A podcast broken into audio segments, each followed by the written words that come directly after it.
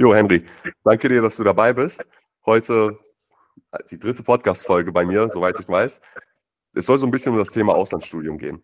Du hast in Amerika studiert, ähm, ich habe in Deutschland studiert, dass wir da so die eine oder andere Parallele aufgreifen können, gegebenenfalls aber auch, was die Unterschiede sind, vor allem was die Unterschiede sind und für jeden weiteren, den das auch ganz, äh, ganz gut interessieren könnte, wie man überhaupt zum Auslandsstudium kommt. Also weil ich weiß halt von Deutschland aus, du bewirbst dich einfach, legst dein Zeugnis hoch und das war's, aber bei euch mit Stipendien und so weiter und so fort, weil es ja auch nicht besonders günstig ist, da so ein bisschen äh, unterschiedlich. Aber ich stelle dich gerne einmal vor, sag, wer du bist und dann legen wir auch los.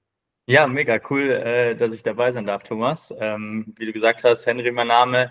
Äh, habe fünf Jahre in den Staaten tatsächlich gelebt und studiert. Also habe sowohl Bachelor als dann auch, auch Master in den USA gemacht. Und ähm, ja, Entstehungsgeschichte, wie ich dazu gekommen bin, eigentlich ganz lustig. Also ich habe jahrelang Eishockey gespielt, auch sehr, sehr hochklassig, ähm, komme ursprünglich aus Köln und dann hat sich das irgendwie so ein bisschen entwickelt, dass ich äh, über Kontakte dann tatsächlich darauf aufmerksam geworden bin, was es für Möglichkeiten gibt, Studium und den Sport auf einem sehr hochklassigen Niveau zu vereinen. Und die Staaten waren da so der perfekte Fit für. Und dann habe ich gesagt, hey, ähm, ich verfolge das Ganze mal, schaue mich ein bisschen um, informiere mich. Ja, und dann kam eins zum anderen, aber ich äh, bin sicher, da, da gehen wir gleich nochmal drauf ein. Ja, auf jeden Fall cool. Ja, danke dir. Ähm, was mich auch direkt zur ersten Frage aufwirft, es ist ja keine Selbstverständlichkeit zu sagen, ich gehe jetzt ins Ausland warum, wie, du hast, du hast schon ein bisschen angedeutet, aber ja, klar, also wenn du sagst hochklassig Eishockey, dann Kanada verstehe ich, vor allem Kanada verstehe ich, aber warum dann die Staaten? Mhm. Ähm, also Kanada und Staaten, was, was so Eishockey angeht, sind auf jeden Fall Top-Nation. Äh, deshalb sind die USA da gar nicht so fern von ähm, dem, dem Status, den Kanada eigentlich so weltweit hat, als das Eishockeyland. Aber für mich war Thema Ausland immer reizend. Also ich habe immer gesagt, ich will irgendwann mal ins Ausland gehen. Ich war schon immer von den Staaten fasziniert, ähm, wahrscheinlich auch aufgrund des Sports, dass ich irgendwie so ein bisschen eine Affinität äh, für das Land dann auch gewonnen habe und habe dann nach meinem Abi tatsächlich gesagt, hey, ich will ähm, eigentlich ins Ausland gehen. Und mein erster Schritt war tatsächlich Kanada. Ähm, ich bin nach meinem Abitur nach Vancouver gezogen für sieben Monate und habe da eine ja, Sprachschule besucht, ähm, slash Universität. Also ich habe auch zwei, drei Unikurse belegt, um einfach schon mal so ein Gefühl zu bekommen, wie läuft die Uni ab. Und zu dem Zeitpunkt war noch gar nicht so klar, Gehe ich danach in die Staaten? Bleibe ich in Kanada? Gehe ich zurück nach Deutschland und, und studiere einfach in Deutschland? Und ähm, ja, dann hat sich das so ein bisschen ergeben, dass, dass ich noch näher dran war an dem Geschehen Stipendium, ähm, Universität, Eishockey, USA und habe dann gemerkt, dass ganz, ganz viele diesen Weg gehen wollen, weil auch viele Kanadier den Weg gehen und ähm, habe auch viele Dinge lernen können, die ich wahrscheinlich so übers Internet jetzt nicht lernen konnte. Also ähm, worauf zu achten ist bei den Universitäten, was du für Tests brauchst und so weiter und so fort. Das kann man sich alles anlesen, aber die Infos hatte ich davor gar nicht. Und dann ja, wurde ich bei einem Turnier tatsächlich, wo ich mitgespielt habe, von mehreren Trainern angesprochen und die haben dann gesagt, hey, ähm, wir sind auf dich aufmerksam geworden, wie, wie es denn aus? Und ähm, dann habe ich mich immer intensiver mit diesem Thema auseinandergesetzt, mit meinen Eltern natürlich auch gesprochen. Und die hatten dann gesagt, hey, wenn, wenn das eine Chance für dich ist, das zu tun, was du machen möchtest, und das ist eben ähm, ja, mein, mein Studium zu machen und aber auch sehr leistungsorientiert meinen mein Sport und meine Leidenschaft weiter zu verfolgen, dann schau dir das an. Und dann kam eins zum anderen und äh, ja, bin dann am Ende tatsächlich in so einem kleinen Ort in, im Norden von den Staaten gelandet. Okay, cool. Was ich mich jetzt frage, du wurdest jetzt angeschrieben oder ich weiß nicht, möglicherweise direkt nach dem Spiel kontaktiert von den mhm. verschiedenen Trainern der verschiedenen Universitäten. Das war plural, oder? Ja, genau. Welche Kriterien hast du jetzt äh, bezogen, um die richtige Universität dann sich dafür zu entscheiden? War das der Sport, also war das die Mannschaft selbst oder hast du gesagt, okay, ich möchte aber auch zu einer guten Universität gehen? Also sie muss zumindest schön liegen. Also was waren da die Kriterien? Ja, sehr, sehr gute Frage tatsächlich. Also ähm, Sport auf jeden Fall sehr wichtig. Man muss dazu sagen, also ich habe jetzt von, von einigen Universitäten Anfragen bekommen, teilweise auch sehr, sehr guten Universitäten, was das Akademische angeht. Aber ähm, ja, wie, wie sicherlich ganz viele wissen, die Staaten und Universitäten dort sind schweineteuer. Ne? Also ähm, da reden wir von 40, 50, 60.000 Dollar pro Jahr, die man tatsächlich zahlt als internationaler Student. Und irgendwo haben meine Eltern natürlich auch gesagt, okay, pass auf, äh, irgendwo ist eine Grenze gesetzt, ja, wir unterstützen dich und, und wir sind auch gewollt, dich, dich mit und ich habe ja auch Stipendienangebote bekommen. Ähm, nur teilweise ist es dann eben so, dass die, die Studiengebühren nicht zu 100 Prozent gecovert wurden, sondern vielleicht nur zu 60 oder zu 70 Prozent. Und naja, bei 60.000 Euro bleibt dann trotzdem nochmal ein ganzen, ganzer Batzen übrig, ne, den, man, den man dann äh, eben benötigt. Und da haben meine Eltern gesagt, ja, schau mal, was, was möglich ist, hol dir alle Angebote ein. Und schlussendlich habe ich mich dann entschieden, äh, basierend auf meinem Gefühl tatsächlich, also wie haben ähm, die Trainer sich um mich gekümmert, weil das so, waren so meine Hauptansprechpartner. Und aber auch, wie haben die Leute bei der Uni sich um mich gekümmert, haben die gefragt, wo sie noch helfen können, waren die hilfsbereit, wenn ich um Hilfe gebeten, äh, gebeten habe, ähm, haben, die, haben die mir Informationen zukommen lassen, die hilfreich waren? Und hatte ich da einfach ein gutes Bauchgefühl bei. Und schlussendlich war das dann eine Uni, wo man wahrscheinlich so als, als ausländischer Student sagen würde, also man kennt ja, weiß nicht, aus Filmen, irgendwelchen Videos, Social Media, die ganzen Party-Unis, die, die, die coolen ne, Campusse, die die es gibt und, und all das, was man so sieht. Und meine Uni war eigentlich das komplette Gegenteil.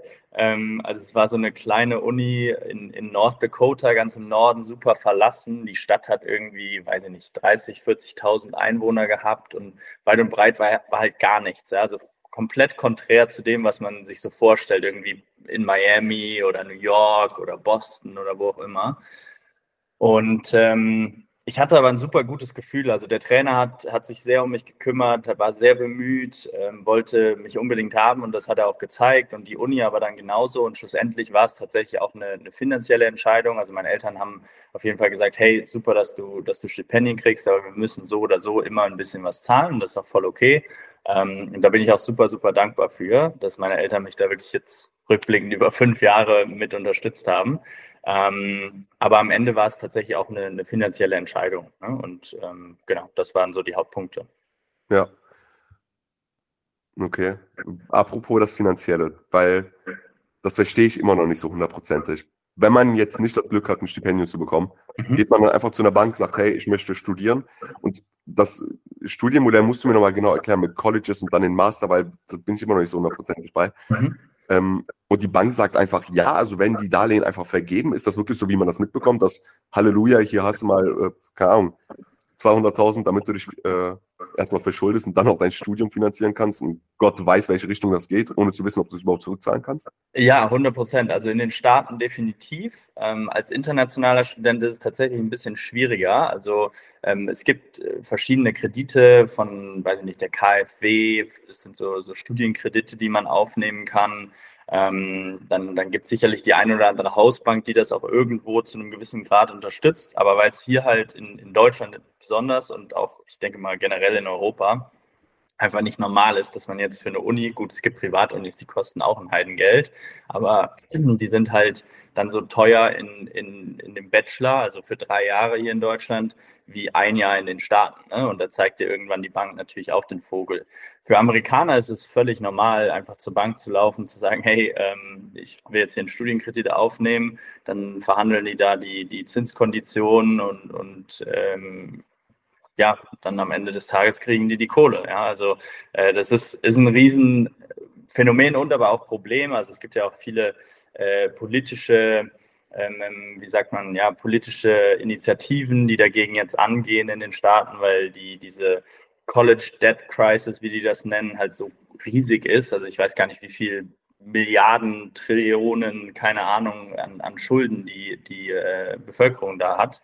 Ähm, und dann muss man sich natürlich auch immer fragen, so ist es das wert? Ja? Also wenn ich jetzt 200.000 Dollar aufnehme als Kredit und gehe zu einer schlechten bis mittelmäßigen Universität dafür, dann kriegst du danach jetzt auch nicht den Job, der dir im ersten Jahr direkt 150, 200.000 Dollar einspielt, dass du das, weiß ich nicht, innerhalb der nächsten fünf, sechs, sieben Jahre irgendwie abzahlen kannst. Ähm, und das ist halt immer so ein, so ein Spiel, was die da drüben spielen. Aber für, für Deutsche ist es tatsächlich oder Europäer ist es äh, ein bisschen schwieriger, an Kredite zu kommen. Ähm, ich habe im Nachgang tatsächlich ja auch, auch ein Buch darüber geschrieben. Also es gibt verschiedene Möglichkeiten, wie man auch an der Uni ähm, trotzdem Stipendien bekommen kann. Die üblichen Stipendien, die man bekommt, sind halt klar sportlich oder akademisch. Ähm, und bei den akademischen hängt das dann oft von deinem, von deinem Abitur oder deinem Highschool-Abschluss ab. Und viele denken dann, okay, da hört es aber auf. Und das, das ist de facto nicht so. Also ich habe auch über die Jahre hinweg, ich glaube, 50, 60.000 Dollar an zusätzlichen Stipendien noch bekommen, ähm, weil ich mich halt aktiv auf die beworben habe. Ja? Also es gibt quasi Stipendien, die, die äh, per Default ausgegeben werden, entweder auf sportlicher oder akademischer Seite. Oder du kannst dich auf Stipendien bei den jeweiligen Universitäten bewerben. Und ähm, das wissen viele nicht, das machen auch viele nicht, weil die sagen, ja, ich habe keinen Bock, irgendwie verschiedene Essays zu schreiben, warum ich mich dafür qualifiziere oder warum ich geeignet bin oder was auch immer. Ähm, da sind die einfach zu faul für, muss man so sagen. Aber das macht es einem dann halt einfach daran zu, oder was heißt einfach, macht einem äh, das Leben ein bisschen leichter daran zu kommen, insbesondere als internationaler Student, weil in den Staaten, das muss man wirklich sagen, die Förderung für, für Universitäten, für den Ausbau von Unis, die Pflege, ähm, die, die äh, Räumlichkeiten und so weiter und so fort ist outstanding. Also wirklich unglaublich. Da ist am, am Campus ist kein Grashalm zu lang. Ähm, so, so detailliert gucken die da drauf. Du hast überall irgendwie eine tolle ähm, ja, Mensa, wo du, wo du super Essen bekommst in der Regel.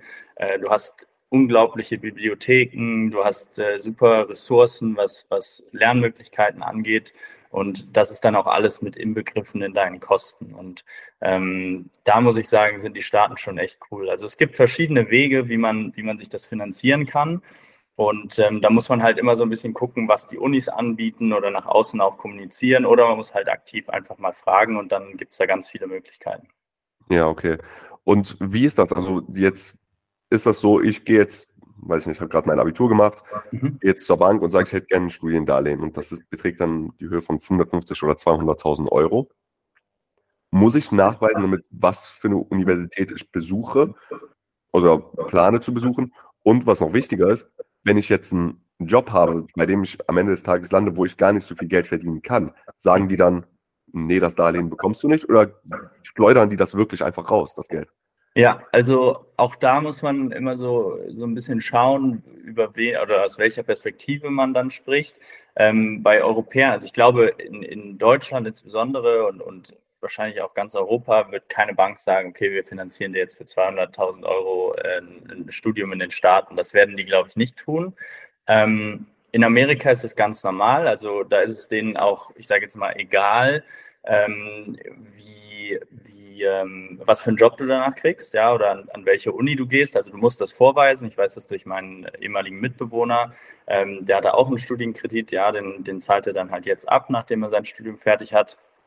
Und ähm, bei dem war es so, der musste dann halt immer die Uni angeben, wo er hin ist. Der hat auch, auch einmal die Uni gewechselt und dann muss der quasi einfach nur vorweisen, dass er noch, noch eingeschrieben ist. Ja, ansonsten stoppen die das. Also du musst den einmal im Semester, musst du den quasi so, einen, so einen Bericht schicken oder so ein, ähm, ja, wie soll man sagen, so ein, so ein Report, ja. Äh, den kriegst du auch von der Uni bestätigt und immer ausgehändigt. Den schickt er dann bei der Bank ein, dann wissen die, okay, der ist noch eingeschrieben in der Uni, dann kriegt er von uns auch für das nächste Semester zumindest erstmal ähm, die, die Kohle dafür. Und die Banken, das muss man natürlich auch sagen, in den Staaten, die sind natürlich gewollt, das zu machen, weil egal, ob jetzt am Ende jemand dann eine halbe Million im ersten Jahr verdient oder nur 50.000 Euro oder Dollar äh, oder noch weniger, ähm, die kriegen ja Zinsen drauf, so und so verdienen natürlich ihre Kohle, ja. Und ähm, dementsprechend ist das halt so ein Riesendilemma drüben auch, weil viele einfach sagen, das, das geht einfach nicht, dass man so jungen Leuten A, so viel, so viel Geld gibt, ja, weil ähm, am Ende des Tages sind das natürlich Kosten, also 200.000, wenn ich jetzt aus der Uni komme und 200.000 Euro Schulden hätte, ähm, ja, wäre wär irgendwie doof. Also ich weiß nicht, ob ich nachts da so gut schlafen könnte, ähm, egal welchen Job du hast. Und da muss man natürlich sagen, ähm, die, die Politik hat da irgendwie wahrscheinlich bei denen auch versagt, weil äh, die Unikosten so hoch geworden sind. Ja, also es gibt ja kaum noch Unis, wo du nicht mindestens mal 20.000 Dollar im Jahr zahlst. Und das ist, das ist ein Haufen Geld. So, und wenn man das vier Jahre macht, dann bist du bei 80, wahrscheinlich mit Lebenshaltungskosten bei 100. Ähm, und 100.000 Dollar musst du halt erstmal irgendwo herkriegen. Ne? Ähm, deshalb ist es eine, ein riesen, riesen Dilemma in den Staaten. Aber für Europäer, ähm, wie gesagt, also es gibt verschiedene Möglichkeiten, da an Kredite zu kommen. In Deutschland, KfW ist da, glaube ich, eine Bank, die das macht oder, oder sicherlich auch die Hausbank, wenn man da mal nachfragt. Ähm, aber die werden nur kleine Kreditrahmen ausstellen, weiß ich nicht, bis 10.000 Euro oder sowas. Und äh, ich sage mal, das ist ja noch überschaubar. Also das kann man ja dann irgendwie innerhalb der nächsten ein, zwei Jahre, wenn man einen Job hat, ähm, und, und ordentlich damit umgeht mit dem Geld, kann man das sicherlich zurückzahlen. Ja, das definitiv. Aber diese, also es ist echt Wahnsinn. Vor, vor allem vor dem Hintergrund, dass du ähm, jetzt 2008 ja auch die Wirtschaftskrise hattest, die ja mehr oder ja. weniger darauf beruhte, dass du einfach ja, Darlehen rausgegeben hast. Hast du so einen variablen Zinssatz in den Vertrag irgendwo reingepackt, von dem keiner, also von dem die Leute wussten, aber das denen egal war. Und jetzt macht man einfach genau das Gleiche, aber halt nicht für, also halt nur für Studiendarlehen. Ja, ja, ja, ist Wahnsinn. Also, und das geht halt seit, seit Jahrzehnten. Also, mein, mein Mitbewohner, der hat auch eine Zeit lang überlegt, ähm, ob er danach in, in die Army geht, also ins Militär, weil wenn du dich dort äh, quasi festschreibst auf, auf einen gewissen äh, ja, Zeitsatz, also weiß nicht, zehn Jahre oder sowas, dass du dann innerhalb der, der Army bleibst, ähm, dann übernehmen die deinen, deinen Studienkredit. Ja, also die zahlen den ab. Und das ist halt, ja, es ist, ist, crazy. Also wenn man, wenn man aus Europa und aus Deutschland kommt, denkt man sich so, okay, was, was geht hier ab? Aber für die ist das, ist das tatsächlich Normalität, ja. Ja, okay. Jetzt muss mir was erklären. Und zwar, ich habe mich hier eingeschrieben, für BWL mhm. den Bachelor zu machen. Und ich kriege aus allen Filmen mit, I majored in, I don't know, communication during college. Schreibt man nicht da einfach für das College ein und entscheidet dann so auf dem Weg, okay, welche Richtung soll es gehen? Ja, ähm, sehr geile Frage, weil es tatsächlich was, was sehr Spezielles in den Staaten ist. Ähm, also der Bachelor in den USA dauert tatsächlich nicht drei Jahre, wie wir das jetzt kennen, sondern vier Jahre. Und ähm, das Coole an den, an den USA ist, finde ich, äh, ist natürlich ähm, Meinungssache, aber äh, ich finde es super, du musst dich, wenn du dich einschreibst, noch nicht festlegen, was du studieren willst, weil im ersten Jahr ähm, hast du im Grunde genommen wie so, wie so Core Classes, nennen die das. Da hast du nochmal einen Mathe-Kurs, also so Algebra, du hast nochmal einen Englisch-Kurs, du hast irgendwie einen naturwissenschaftlichen Kurs, du hast so Kurse wie äh, Public Speaking, also wie hältst du Präsentationen und so weiter. Und das erste Jahr kann man sich so ein bisschen so vorstellen, ähm, äh, Test, was du in der Highschool gelernt hast oder im Abitur und Vorbereitung auf die Kurse, die danach kommen. Also, dass du wirklich in, in, diesem, in diesem Kursumfeld äh, professionell auftreten kannst, dass alle effektiv arbeiten, dass die wissen, wie die Projekte strukturieren müssen, wie die Präsentationen erfolgreich halten können und so weiter und so fort. Und viele der Leute wissen natürlich schon, genau wie in Deutschland auch, hey, Jura ist jetzt nichts für mich, aber Sportmanagement finde ich cool. So, dann schreiben die sich vielleicht für Sportmanagement ein, aber innerhalb des ersten Jahres und teilweise sogar auch noch im zweiten Jahr kannst du es einfach ändern. Ähm, und das ist eigentlich ganz cool, wie ich finde, weil ich muss sagen, also ich war ähm, 18 auch, ja, als ich, als ich angefangen habe zu studieren in den Staaten und das war super, ja, aber ich, ich hatte nur eine Tendenz. Also ich wusste auch immer, ne, BWL, so in die Richtung soll es gehen. Ich fand Finanzen cool, ich fand irgendwie so Unternehmertum cool, aber ich war auch nicht sicher. Und dann habe ich auch mal mit dem Gedanken gespielt, Sportmanagement zu machen. Ähm, es ging immer so in, in eine Richtung. Ja, also ich habe jetzt nie über Meeresbiologie oder sowas nachgedacht, aber ähm, Nichtsdestotrotz war ich mir nicht sicher und ich finde, es ist auch super schwer mit 18 zu sagen, ja, in welche Richtung soll und will ich gehen und, und vielleicht hat man auch unterschiedliche Interessen und auch das geht in den Staaten, weil man kann im Grunde genommen so zwei Abschlüsse machen, also einen Bachelor und wie so eine Art, ja, Mini-Bachelor nenne ich das jetzt mal, habe ich auch gemacht. Ähm, und dann hast du halt verschiedene Interessen, die du, die du damit aufnimmst und deine Kurse strukturieren sich demnach. Also ähm, zu deiner Frage zurückzukommen, ja, du kannst dich einfach einschreiben und guckst dann, im, im ersten Jahr oder auch noch teilweise im zweiten Jahr, welche Kurse machen mir Spaß. Du kannst mal in Biologie reinschnuppern, du kannst mal in Mathe reinschnuppern, du kannst in Finanzen reinschnuppern, in, in was weiß ich, äh, ähm, irgendwie Physiotherapie oder sowas, ja. Und dann sagst du halt, nee, der Kurs hat mir nicht gefallen, also da weiß ich, da werde ich sicherlich nicht meinen Abschluss drin machen und dann, dann suchst du dir was anderes. Und das finde ich eigentlich echt ganz cool. Ja, verstehe. Und was mich jetzt direkt verwundert hat, ist, dass du im Prinzip alles machen kannst. Weil, bei uns ist das ja mega NC-abhängig. Also wenn ich jetzt keinen Durchschnitt von 1,0 habe, stehen die Chancen schlecht, dass ich Medizin studiere. Zu 100. Da ist das nicht so? Da ist es ähm, bedingt so, also ein bisschen anders, hängt nicht von deinem Abschluss ab, ähm, sondern von einem Test, den du machen musst. Also egal, ob du Amerikaner bist oder ähm, Ausländer in dem Sinne, ähm, musst du einen sogenannten SAT-Test machen. Ja? Das ist so Scholastic Academic Test oder sowas. Ja?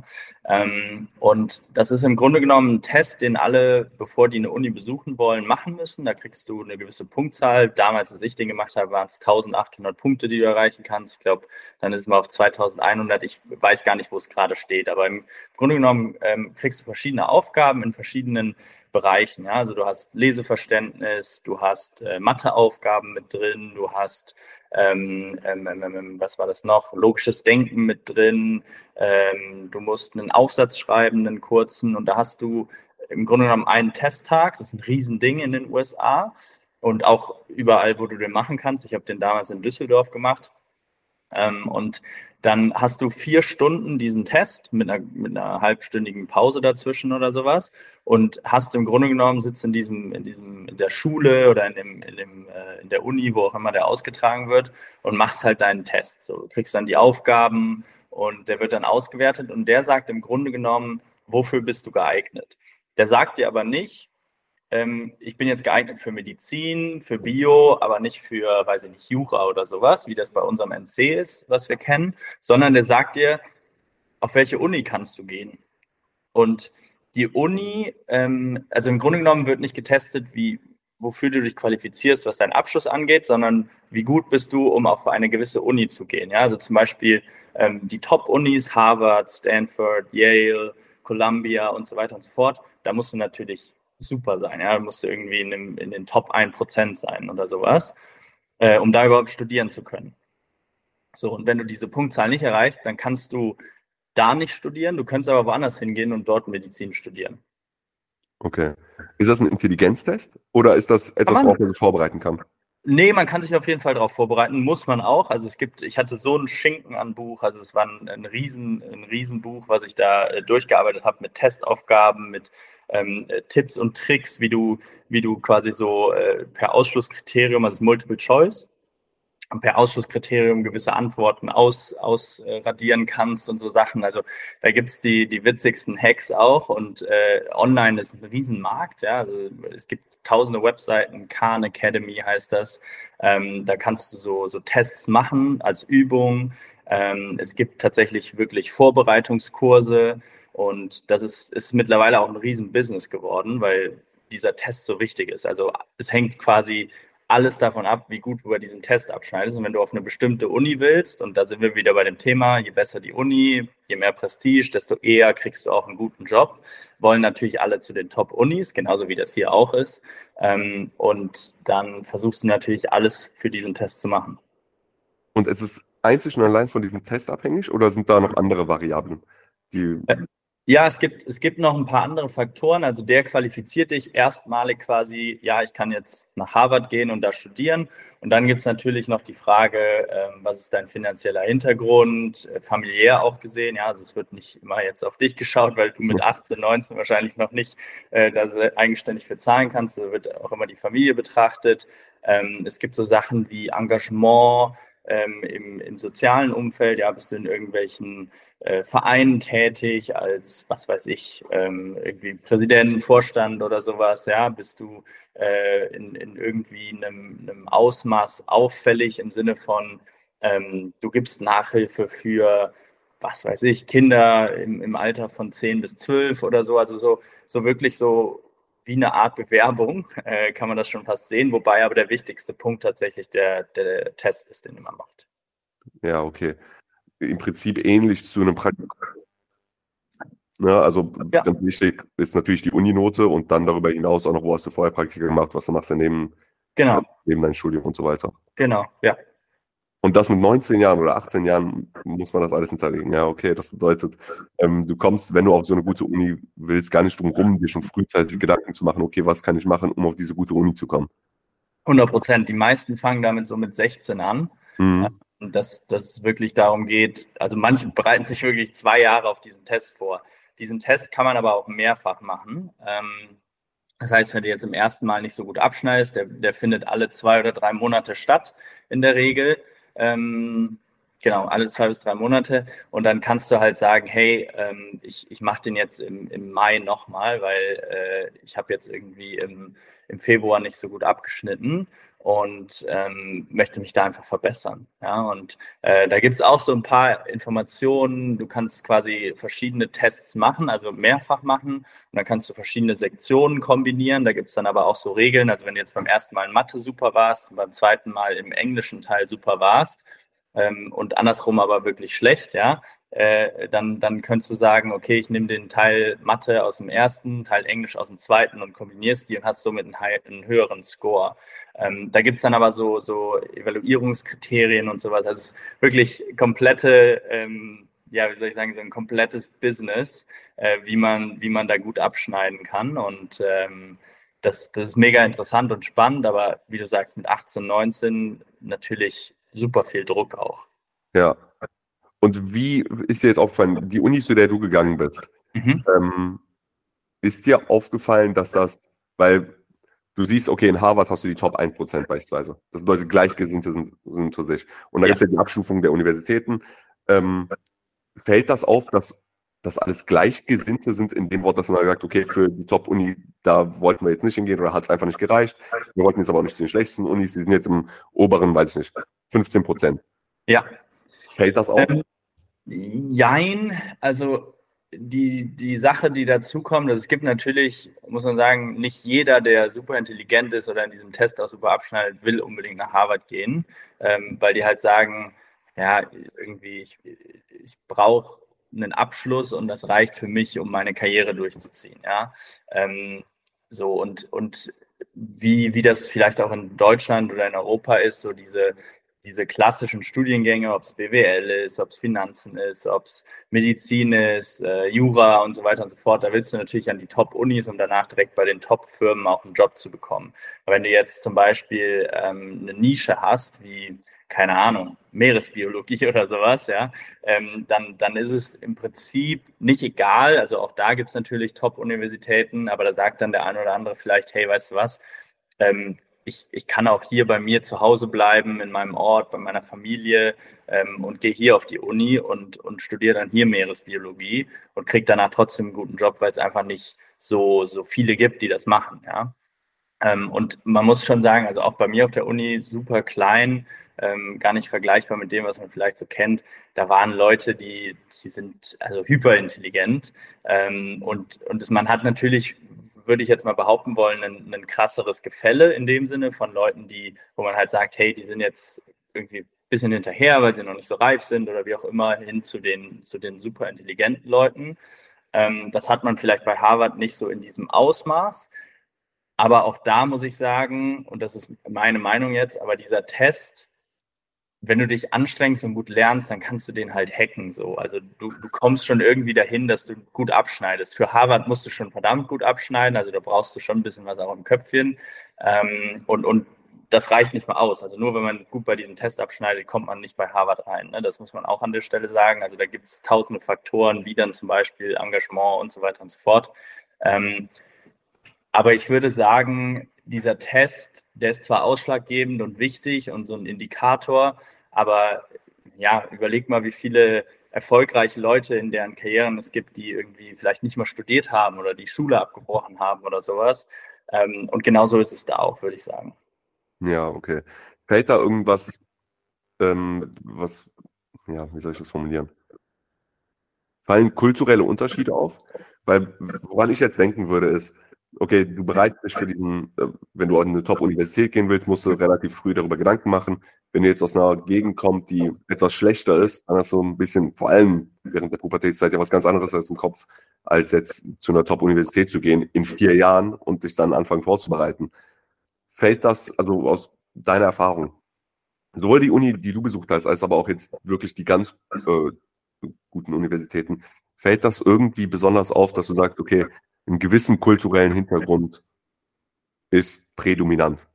Ja, 100 Prozent. Also ich glaube ähnlich wie, wie hier. Ähm, was man natürlich über die Staaten sagen muss, so ein, so ein Melting Pot, so ein Multikulti, alles irgendwie vertreten. Es gibt super viele asiatische ähm, ähm, Studenten dort, egal wo die herkommen, China, Japan, äh, Korea, wo auch immer, ja. Und ähm, der, der Hauptfokus bei den, bei den asiatischen Studenten ist natürlich an die Top-Unis zu gehen. Ähm, nicht, weil die die in, in, Asien nicht haben, ganz im Gegenteil, aber weil die dann zum Beispiel noch den Fokus haben, internationales Umfeld, ähm, irgendwie, die lernen Englisch äh, dann perfekt zu sprechen, was denen später in deren Karriere hilft und so weiter und so fort. Ähm, also es gibt sau, sau viele verschiedene Kulturen, die da aufeinandertreffen, aber definitiv, man merkt ähm, Unterschiede von, von den ähm, kulturellen Hintergründen, wie, wie die sich verhalten, wie die lernen, ähm, wie die sich äh, innerhalb des, des Umfelds, sage ich mal, so einer Vorlesung äh, geben und, und benehmen in dem Sinne. Also nicht, dass sich da jetzt irgendjemand super daneben benimmt, ähm, aber, aber du merkst, du merkst definitiv Unterschiede hier und da. Die sind jetzt nicht wirklich größer als, als ähm, sage ich mal, in der Kultur oder in dem, in dem gesellschaftlichen Umfeld, wie wir es kennen. Also ich meine, Europa ist ja auch super Multikulti. Ähm, aber man, man kriegt hier und da natürlich was mit, fällt schon ein bisschen auf, ja. Okay. Was ganz anderes. Wie ist das Studium da? Weil ich kann dir ein simples Beispiel geben. BWL studieren in Deutschland ist nicht besonders schwierig. Mhm ohne das irgendwie schlecht zu reden, und ich meine, ich habe sie selber studiert, ich bin fernweg von der Idee, dass ich meinen eigenen Abschluss so irgendwie schlecht mache. Ähm, aber theoretisch, wir haben ja diese Klausurphasen, wo du durchlernst. Sagen wir mal, wenn du gute Noten schreiben willst, zwei Monate. Wenn du zufrieden bist mit einer 2,7, dann lernst du halt einen Monat durch. Ähm, und sonst könnte ich mir frei nehmen. Also ich könnte theoretisch gesehen diese sechs Monate, die sechsmonatige Semester, könnte ich vier davon in Brasilien verbringen, nichts machen, zurückkommen, alle Infos reinholen, runterladen, die ganzen PowerPoint-Präsentationen, Bücher lesen und innerhalb von zwei Monaten die Klausuren bestehen. Hm? Wie ist das dort? Weil ich glaube, das Modell ist ein bisschen anders, oder? Äh, sehr anders, ja, korrekt. Ähm, also du sprichst ein witziges, witziges Thema an, weil ich oft gefragt werde, so ja, irgendwie hören wir immer, Studium in den USA ist so einfach und so. Und ähm, ich habe natürlich keinen Vergleich, weil ich nur in den USA studiert habe. Von dem, was ich gehört habe, ähm, würde ich wahrscheinlich schon sagen, dass es ein bisschen einfacher ist. Aber, und das ist ein ganz, ganz großes Aber, es kommt immer darauf an, wer ist dein Professor, was für einen Kurs hast du, ähm, an welcher Uni bist du. Ja, also sicherlich sind Kurse in, in Harvard irgendwie nochmal anders strukturiert als jetzt an der Uni, wo ich äh, meine ersten zwei Jahre verbracht habe. Also ich habe zwei Jahre an einer Uni und dann drei Jahre an einer anderen Uni verbracht. Ähm, und auch da gab es Unterschiede, ja, vom, vom Leistungsniveau. Aber es, es kommt halt echt immer auf den Professor an oder die Professorin. Ähm, die, die, die Struktur ist eine andere, warum das für mich persönlich auch und so wie ich gelernt habe, also ich kann das offen sagen, so in der Schule habe ich wirklich nicht viel gemacht, ja, war ich eine faule Socke. Äh, ich hatte ein ordentliches Abi, ich weiß nicht, 2,2 oder sowas, war okay, ja, war jetzt nicht outstanding, aber war, war voll okay, für, vor allem für das, was ich gemacht habe. Ähm, das, das kann ich an der Stelle auch mal sagen. Aber für mich und meinen mein Lernstil ähm, war das Studium in den USA deutlich besser, weil du eben nicht nur eine Klausur hast, von der alles abhängig ist, sondern du hast ähnlich wie in der Schule zwei Klausuren im Semester in einem, in einem Fach. Ähm, die zählen dann irgendwie vom Gewicht her, sagen wir jetzt mal 70 Prozent für deine Note.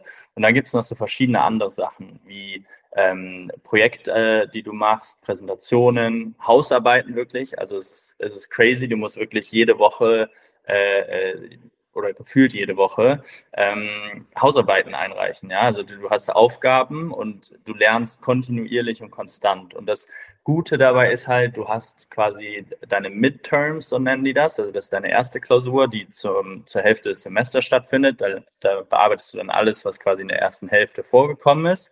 Und dann hast du deine Finals, wo dann das gesamte Semester abgefragt wird. So, und du hast aber in dem Sinne so ein bisschen ja den Vorteil, dass du halt kontinuierlich am Ball bleibst und, und vielleicht nicht so intensiv dann am Ende für deine Finals lernen musst. Also auch da setzen sich Leute zwei Wochen hin und lernen, aber halt nicht zwei Monate.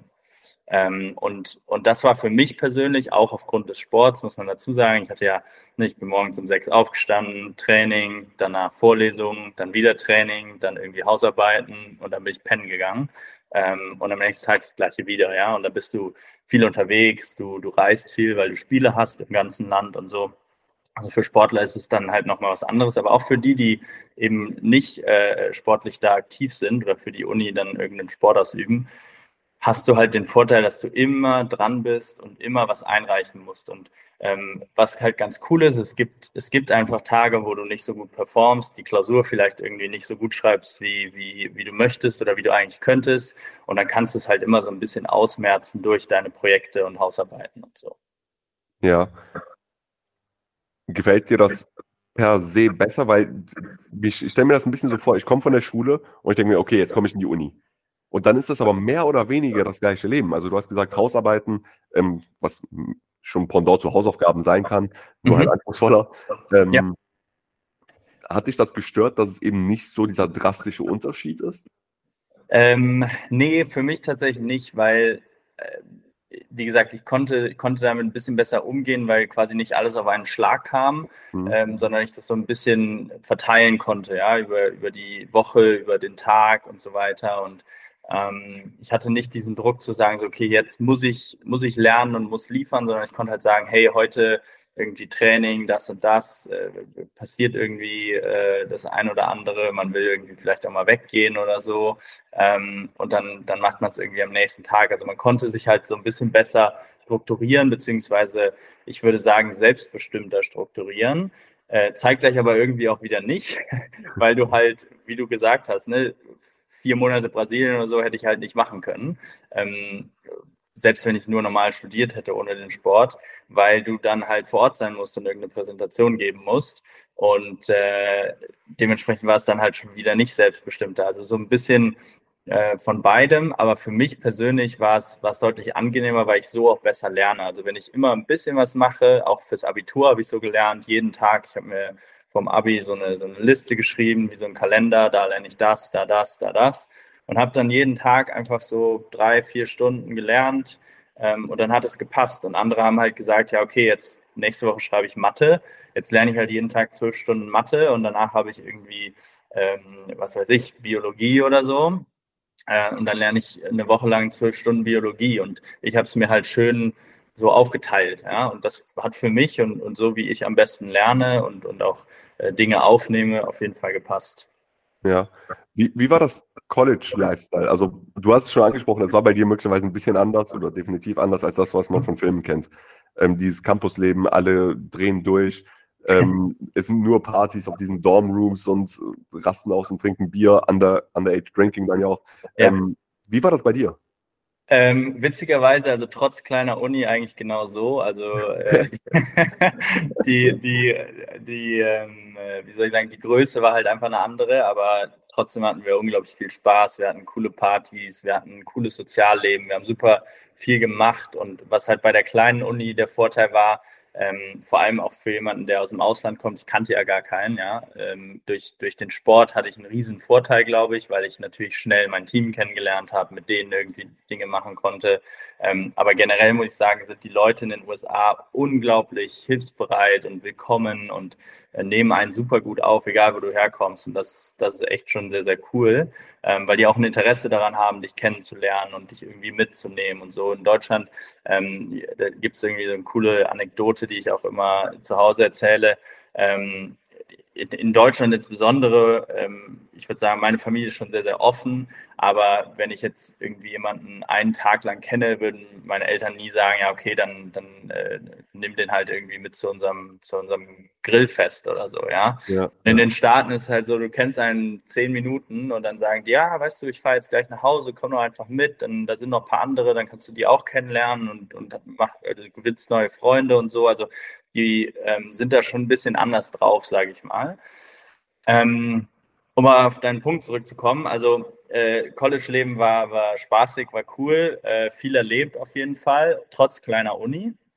Ähm, und dann, als ich auf die andere Universität gewechselt bin, die war dann in, in Oklahoma City, also eine, was heißt große Stadt für amerikanische Verhältnisse auch nicht, aber so 1,5 Millionen Einwohner oder sowas. Und ähm, die Uni, da waren so 25.000 Studenten oder sowas, also solide Größe. Mhm. Und ähm, da war es halt einfach nochmal extremer, ja, weil, weil du so viel mehr Leute hattest, die Partys waren größer ähm, und es war jetzt immer noch familiär, aber du, du kanntest ganz viele Leute auf den Partys nicht. Bei der kleinen Uni, wenn wir gefeiert haben, da kanntest du jeden, der da rumgelaufen ist, ja, weil, weil irgendwie die Uni so, so mickrig war, also wir hatten irgendwie 1500 Studenten, ähm, dann kennt man sich natürlich irgendwie so oder hat sich schon mal gesehen und äh, das war halt bei der anderen Uni nicht so. Aber College Life ja, es ist eine, ist eine coole Zeit. Also die Amis sind äh, auf jeden Fall ein bisschen verrückt. Ja. Ähm, ich, ich glaube, die, die sind genauso wie, wie wir Deutschen, wie, wie wir Europäer auch, äh, mögen es eine, eine gute Zeit zu haben und Spaß zu haben. Aber die sind natürlich in, in manchen Belangen einfach nochmal ein bisschen extremer. Ja. Das, das muss man schon sagen. Hast du ein Beispiel? Ja, gut, also so Videos, ich meine, kennt man ja diese Videos wahrscheinlich, wo, wo Leute so auf Tische springen und, und die da durchbrechen und so. so. Ja. Blödsinn gab es bei uns auch, ja. Ähm, äh, irgendwelche Poolpartys, ja, das, das äh, ist natürlich dann ähm, der Location irgendwie ein bisschen geschuldet. Also in Oklahoma war es ab März irgendwie 28 Grad ähm, und dann hatten wir halt zwei Monate lang jeden Abend gefühlt Poolpartys, ja. Das war dann schon, war dann schon ziemlich cool. Ähm, äh, da, da in der Sonne zu liegen und ähm, das Leben zu genießen, nachdem quasi die Vorlesungen rum waren und äh, du deinen dein Unikram erledigt hast. Und ja, das, das, das sind so Beispiele, so typisch, die man vielleicht auch aus den Filmen kennt. Also es ist tatsächlich so. Ja, okay. Klingt geil. Und wie war das im Einklang jetzt? Weil ich bringe dir das Beispiel, wenn ich jetzt keine Lust auf Vorlesungen hatte, dann war das so, ich bin halt am nächsten, also beispielsweise Dienstagabend waren wir dann feiern. Mhm. Ähm, Mittwoch klingelt um 9 Uhr der Wecker, weil um 9.30 Uhr dann die erste Vorlesung ist. Also kurz im Hintergrund, ich konnte so lange schlafen, weil ich auf der Uni gelebt habe. Also ich habe im Studentenwohnheim auch, das war eine Campus-Uni, Uni Düsseldorf, und ich habe auch im Studentenwohnheim dort gelebt. Ähm, aber wenn ich keine Lust hatte, dann habe ich den Wecker ausgemacht, mich zur Seite gedreht und gesagt, nee, heute nicht, oder weiter geschlafen. Wie gesagt, ich hatte ja, kein, ich hatte ja keinen Zwang, irgendwie zur Vorlesung ja. zu gehen, bei uns gab es das nicht. Wie ja. war das bei euch? Ähm, bei uns äh, nicht ganz so easy. Also ich konnte auch, wenn ich keinen Bock hatte, bin ich nicht hingegangen. Ja, will ich ganz transparent sein. Mhm. Ähm, aber was, was wichtig ist, äh, du kriegst oftmals, und das finde ich eigentlich auch gut, so eine Vorgabe am Anfang des Semesters von, von jedem Professor, wie viele Kurse, also du hast ja dann auf Semester gerechnet, weiß ich, hast die Vorlesungen zweimal die Woche auch, ja, also die, die passieren dann in regelmäßigen Abständen, hast du sagen wir zweimal die Woche Vorlesung Englisch, ja, ähm, und dann rechnest du das natürlich hoch und hast am Ende des Semesters, weiß nicht, 120 Kurse oder Vorlesungen in dem Sinne, ja. Und dann sagt der Professor dir halt, hey, du musst auf jeden Fall 60 Prozent der Zeit da sein, sonst wird dir das halt irgendwie mit 10 Prozent von deiner Note abgezogen. Also die rechnen ja immer in Prozent, ne? So ja. 90 Prozent und drüber ist ein 1, 80 Prozent bis 90 ist ein 2 und so weiter. Und ähm, das heißt, du warst so gewissermaßen gezwungen, hattest natürlich Freiheiten. Also wenn ich jetzt heute keine Lust hatte, dann wusste ich halt, okay, jetzt nächste Woche sollte ich vielleicht dann die zwei Male, wo ich die Vorlesung habe, auch hingehen ähm, und dann nicht wieder ein oder zweimal nicht hingehen. Ähm, das, das war ganz wichtig, also für all die, die äh, ganz normal studieren. Für mich als Sportler war es dann nochmal anders, weil du musst, um quasi spielen zu können und, und so eine gewisse, die nennen das Eligibility, also Spielberechtigung zu bekommen, musst du A, gewisse Noten vorweisen, also da wird drauf geachtet und auch ähm, die Trainer kriegen Feedback von den Professoren. Das heißt, wenn ich jetzt nie zu den Vorlesungen gegangen bin, die Klausuren ganz okay geschrieben habe, aber jetzt auch nicht outstanding und, und so gerade irgendwie durch den Kurs gekommen bin, dann kam halt mein Trainer zu mir, oder ist nicht vorgekommen, Gott sei Dank, aber wäre mein Trainer zu mir gekommen und hätte halt gesagt, so Henry, ähm, spielst du am Wochenende halt nicht. Ja, also entweder du wächst deinen Arsch in die Vorlesungen oder du sitzt. Und ähm, dementsprechend hatte man da nochmal so, so einen extra Druck, sage ich mal. Aber ich konnte mir auch gewisse Freiheiten rausnehmen. Also ich glaube, das kann man an jeder Uni, wenn du halt sagst, hey, äh, ich war gestern Abend unterwegs oder was auch immer, ja, gehst du halt nicht hin oder erst später oder so. Also das, das ging auch bei mir, aber halt nur in einem gewissen Rahmen. Ja, okay. Und wie war das, wenn du jetzt gesagt hast, ähm, wieder zurück zu einem einen Thema, dass du im, im, College bist und du hast ein Jahr, hast du da diese Findungsphase, in welche Richtung du gehen möchtest. Musst du in diesem einen Jahr dann auch sagen, angenommen, du möchtest Jura studieren, dass du halt hauptsächlich mindestens fünf Jurakurse wählen musst, die alle mit einer gewissen Note abschließen, um dann das Jurastudium anzufangen? Oder ist das einfach, du bist schon auf der Uni? Entscheide dich einfach. Mhm. Äh, tatsächlich ersteres, also du musst dann gewisse Kurse ähm, ähm, belegen. Du hast immer, also jede Person, das finde ich auch ganz cool, hat so einen Academic Advisor, die dir quasi sagen, hey, okay, du willst jetzt Jura studieren, dann musst du halt im Idealfall den, den und den Kurs nächstes Semester nehmen, den Kurs drauf, den, den und den, weil die bauen auch immer aufeinander auf. Das heißt, du könntest jetzt nicht irgendwie äh, Jura ähm, äh, dritte Dimension nehmen, wenn du die erste Dimension noch nicht genommen hast, so, ja. Ähm, und, und das geben die dir so ein bisschen mit an die Hand und wenn du dich irgendwo spezialisieren willst, dann sagen die auch, okay, du willst irgendwie zu Zivilrecht gehen, dann musst du halt den, den und den Kurs nehmen und nicht irgendwie ähm, Merger und Acquisitions oder was auch immer, ja. Ähm, das ist also super cool, wenn man super viel Hilfe bekommt, egal ob man jetzt Amerikaner ist, äh, Europäer, Asiate, wie auch immer. Und du musst im Grunde genommen, wenn du dich für einen, für einen Studiengang entscheidest, ähm, deine Kurse demnach auch wählen. Also klar, jetzt bei dem Beispiel Jura kriegst du das vorgegeben, aber auch bei allen anderen ähm, ähm, Abschlüssen, die du machen willst oder diese Majors, wie du es eingangs auch schon erwähnt hattest, da kriegst du dann halt einen Plan an die Hand und dem folgst du und du könntest rein theoretisch ja auch im dritten Jahr nochmal wechseln. Also du hast keine Vorgabe zu sagen, ja, du, du bist jetzt quasi auf dem BWL-Track und dann merkst du, du willst Jura machen. Das Blöde ist, du fängst dann halt von vorne an und die BWL-Kurse, die du bis dahin belegt hast und auch bezahlt hast, sind halt für die Katz.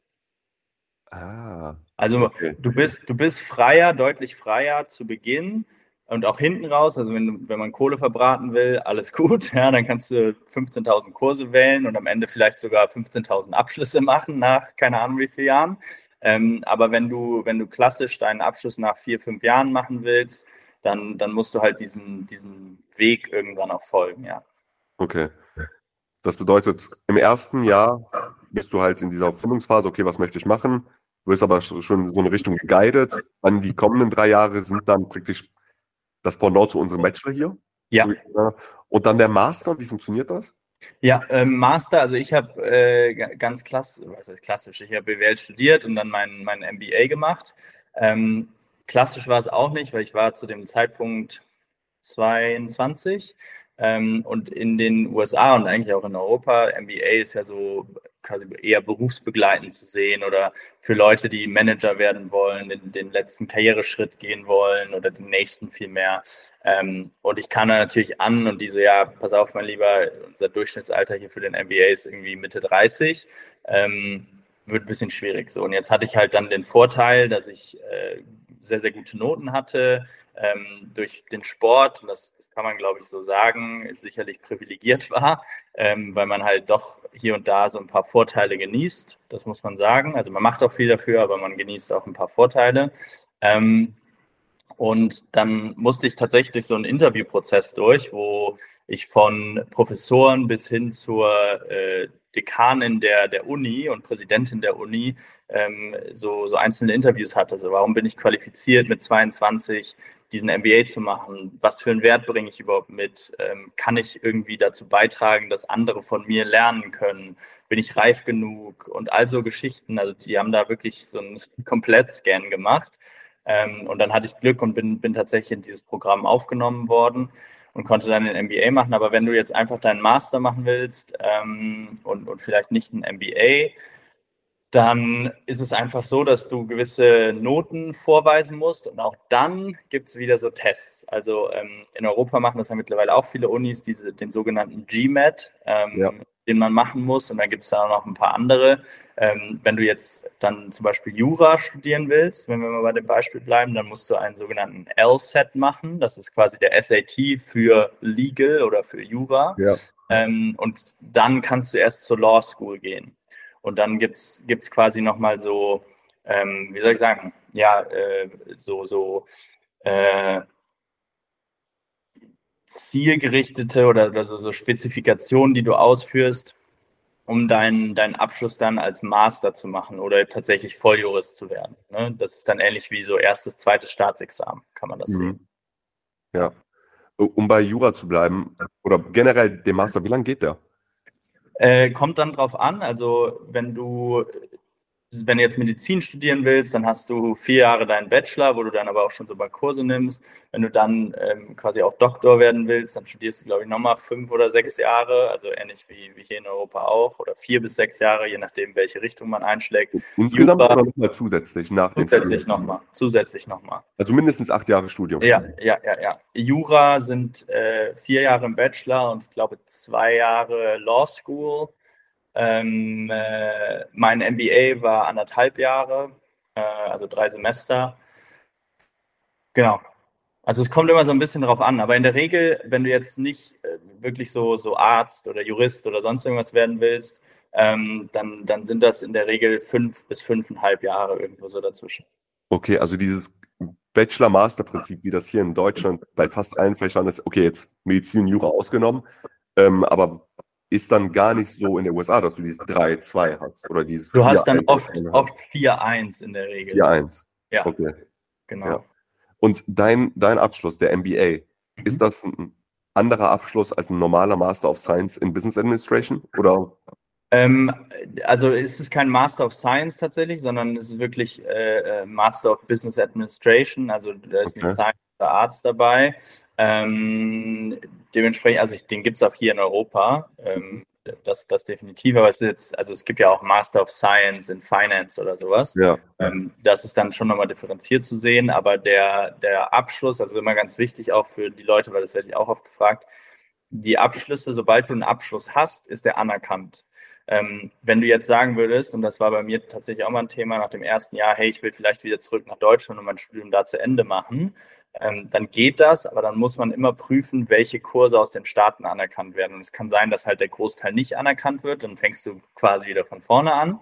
Ähm, aber sobald du einen Abschluss hast, ist der überall anerkannt. Okay. Welchen Abschluss hast du nach dem College, nach den ersten vier Jahren? Äh, da habe ich ganz normal Bachelor gemacht in, in Business Administration auch. Also äh, das war aber ein, ich weiß gar nicht, ob es Bachelor of Arts war oder ich glaube, der hieß BBA, also auch Bachelor of Business Administration einfach. Okay. Ähm, genau. Ja. Und wie war dein Studium aufgebaut? Jetzt mal ganz konkret, weil bei mir war das so in BWL. Und ich glaube, hier können wir die meisten Parallelen oder Unterschiede ja. aufhalten. Ich habe angefangen zu studieren und zwar am Anfang so wirklich absolute Basics, also äh, Bookkeeping, also Buchhaltung, Mikroökonomie, äh, Mathematik, Statistik. Und dann je länger das Studium ging, also je fortgeschrittener ich war, desto eher kamen dann die interessanten Fächer, da wo ich eigentlich rein wollte. Also bei mir war es spezifisch dann in der Zeit noch Steuern und Accounting. Ähm, wie war das bei euch? Ist das bei euch auch so, dass du diese Basics hast, die einfach nur trocken sind und langweilig und womit du eigentlich niemanden richtig catchen kannst fürs Studium? Oder ist es bei euch anders, weil ihr eben noch vorher dieses eine Jahr habt, wo ihr ein bisschen herausfinden könnt, okay, das macht man also in Business Administration, das finde ich interessant und startet dann mit dem langweiligen Teil oder geht es dann halt richtig gut los. Ja, nee, tatsächlich äh, ähnlich wie, wie das bei dir jetzt auch war. Also ich hatte auch so ein paar Kurse in meinem zweiten Jahr dann, also ich wusste, geht Richtung BWL, ähm, auch Statistik, Mikro-, Makroökonomie und so weiter und so fort. Ähm, was aber ganz cool war, also du musst, du musst äh, sogenannte Prerequisites machen, also zum Beispiel Mikroökonomie und Makroökonomie, bevor du zum Beispiel, ähm, was weiß ich, äh, Finance oder so in, in einem äh, gradigen Fach belegen kannst. Ja. Ähm, du kannst aber gewisse Kurse auch schon parallel nehmen. Also es war jetzt nicht immer erforderlich, dass Mikro- und Makroökonomie genommen wurde, um ähm, irgendwas Cooles äh, zu machen, ja, in Anführungsstrichen, oder was, worauf man richtig Lust hatte. Da, da hatte man also so ein bisschen so einen Mix dabei. Ähm, du warst aber tatsächlich für gewisse Kurse und die, die dann super spannend war, schon eingeschränkt. Du musstest dann halt die anderen Kurse auch vorab belegt haben, ja. Ja, und wie groß waren die Kursgrößen? Also wie, wie umfangreich? War das anderthalb Stunden pro Woche oder drei Stunden? Und vor allem auch, wie groß ist das Klassenzimmer? Ja, ähm, kommt immer darauf an, also du, du kriegst äh, die, die Credit Points auch wie bei uns, ne, die, diese Credits. Ähm, und dann wurden die Credits, da gibt es auch so eine Umrechnung, äh, ich glaube 1,5 Stunden pro Woche ist ein Credit oder sowas. Ja? Okay. Das heißt, die meisten Kurse hatte irgendwie, hatten irgendwie so drei Credits oder vier Credits manchmal auch. Und dann hattest du schon zwei bis viermal die Woche diesen Kurs. Ähm, und das war quasi wie dein, dein Kursplan oder Vorlesungsplan. Und die äh, Kursgrößen waren zu Beginn riesig, ja, so ähnlich wie, wie in so einem Vorlesungssaal hast du dann nicht tausende Studenten, weil ich auf so einer mickrigen Uni war. Äh, da waren dann irgendwie, weiß ich nicht, 50, 60, 70 äh, Studenten drin. Ähm, äh, bei großen Unis oder bei der Uni, wo ich danach dann war, da war ich ja schon ein bisschen fortgeschrittener im Studium, quasi demnach im dritten Jahr. Ähm, da gab es dann auch so Hörsäle, wo, wo, weiß ich nicht, 800, 900 Studenten Platz gefunden haben. Ähm, aber in der Regel würde ich sagen, also zu Beginn des Studiums, so das erste Jahr über größer, äh, sicherlich ja zwischen 60 ähm, bis, bis 80 äh, Leute, die dann bei mir persönlich da drin waren. Und später sind das so Kursgrößen von 20 bis maximal 30 Leuten, also doch sehr ähm, intim in dem Sinne, dass man auch viel Austausch hat, viele Diskussionen. Ähm, und so sind die Vorlesungen auch aufgebaut. Also du sitzt da nicht und, und, schreibst einfach nur Notizen nieder, sondern du hast dann halt aufgrund deiner Projekte, die du vorstellst, deiner Hausarbeiten und so, hast du immer einen Austausch, ähm, immer einen Ideenaustausch, Meinungsaustausch. Und äh, das ist eigentlich ganz cool gewesen. Ja. Das bedeutet, die Professoren, also es ist einfach interaktiver. Ja, definitiv, deutlich. Ja. ja. ja.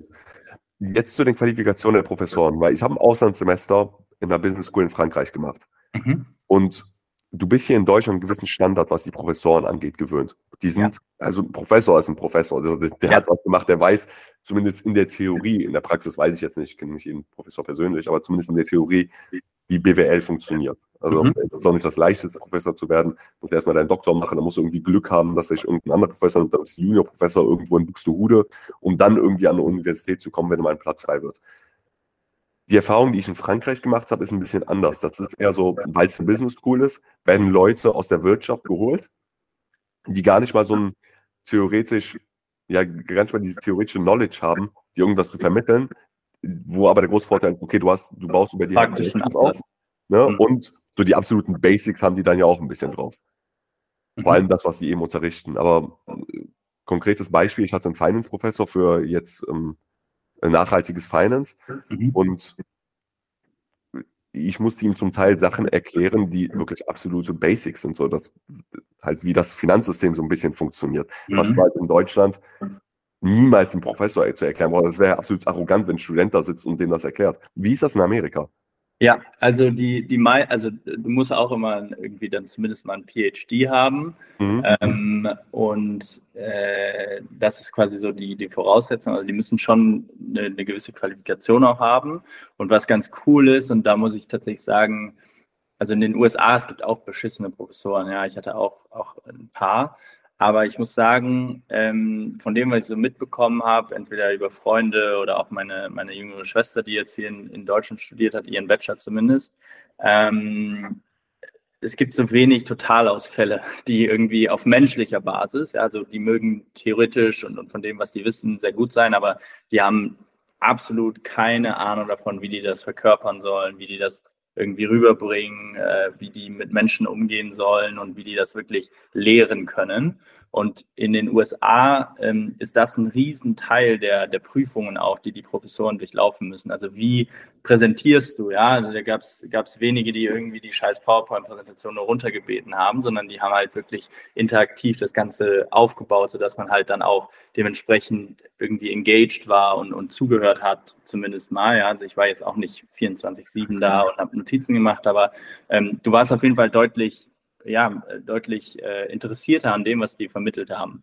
Und das, das ist ein Punkt. Ähm, also ja, die müssen ähm, eine gewisse Ausbildung genossen haben. Es gibt aber auch viele, vor allem wenn du dann in, in, im äh, Thema Wirtschaft oder BWL oder sowas unterwegs bist, gibt es ganz, ganz viele, die ihren PhD erst ganz spät gemacht haben. Also ich habe einen äh, Professor, der, der auch äh, ja, wie so eine Art Mentor auch für mich ist oder war und, und immer eigentlich noch ist. Also ich pflege bis heute Kontakt mit ihm. Und ähm, der war ganz, ganz weit oben dabei im, im Management von ähm, äh, von AT&T, also dieser, dieser Mobilfunkfirma in den USA, so ähnlich wie, weiß ich nicht, Telekom bei uns. Ne? Und ähm, hat das 20, 25 Jahre gemacht und hat dann irgendwie nebenbei selber ein paar Unternehmen gegründet und äh, hatte dann einfach keinen Bock mehr auf, auf Corporate, äh, äh, einen Corporate Job und hat dann halt gesagt, okay, weißt du was, ich, ich habe so viel Wissen, ich will das vermitteln, ähm, hatte Spaß daran, Leuten das beizubringen und, und von seiner Erfahrung zu erzählen und dann hat er halt seinen PhD hinten dran gehangen ähm, und ist dann mit 55 auch erst Professor geworden. Also äh, relativ spät, sage ich mal. Ähm, und der hatte natürlich auch, also wenn ich jetzt mal zurückblicke, wenig theoretisches Wissen so, ja. Ähm, der, der kannte vielleicht so die, die grundlegenden Basics und wusste, wie sieht's aus, wie funktioniert die, wie soll das System funktionieren.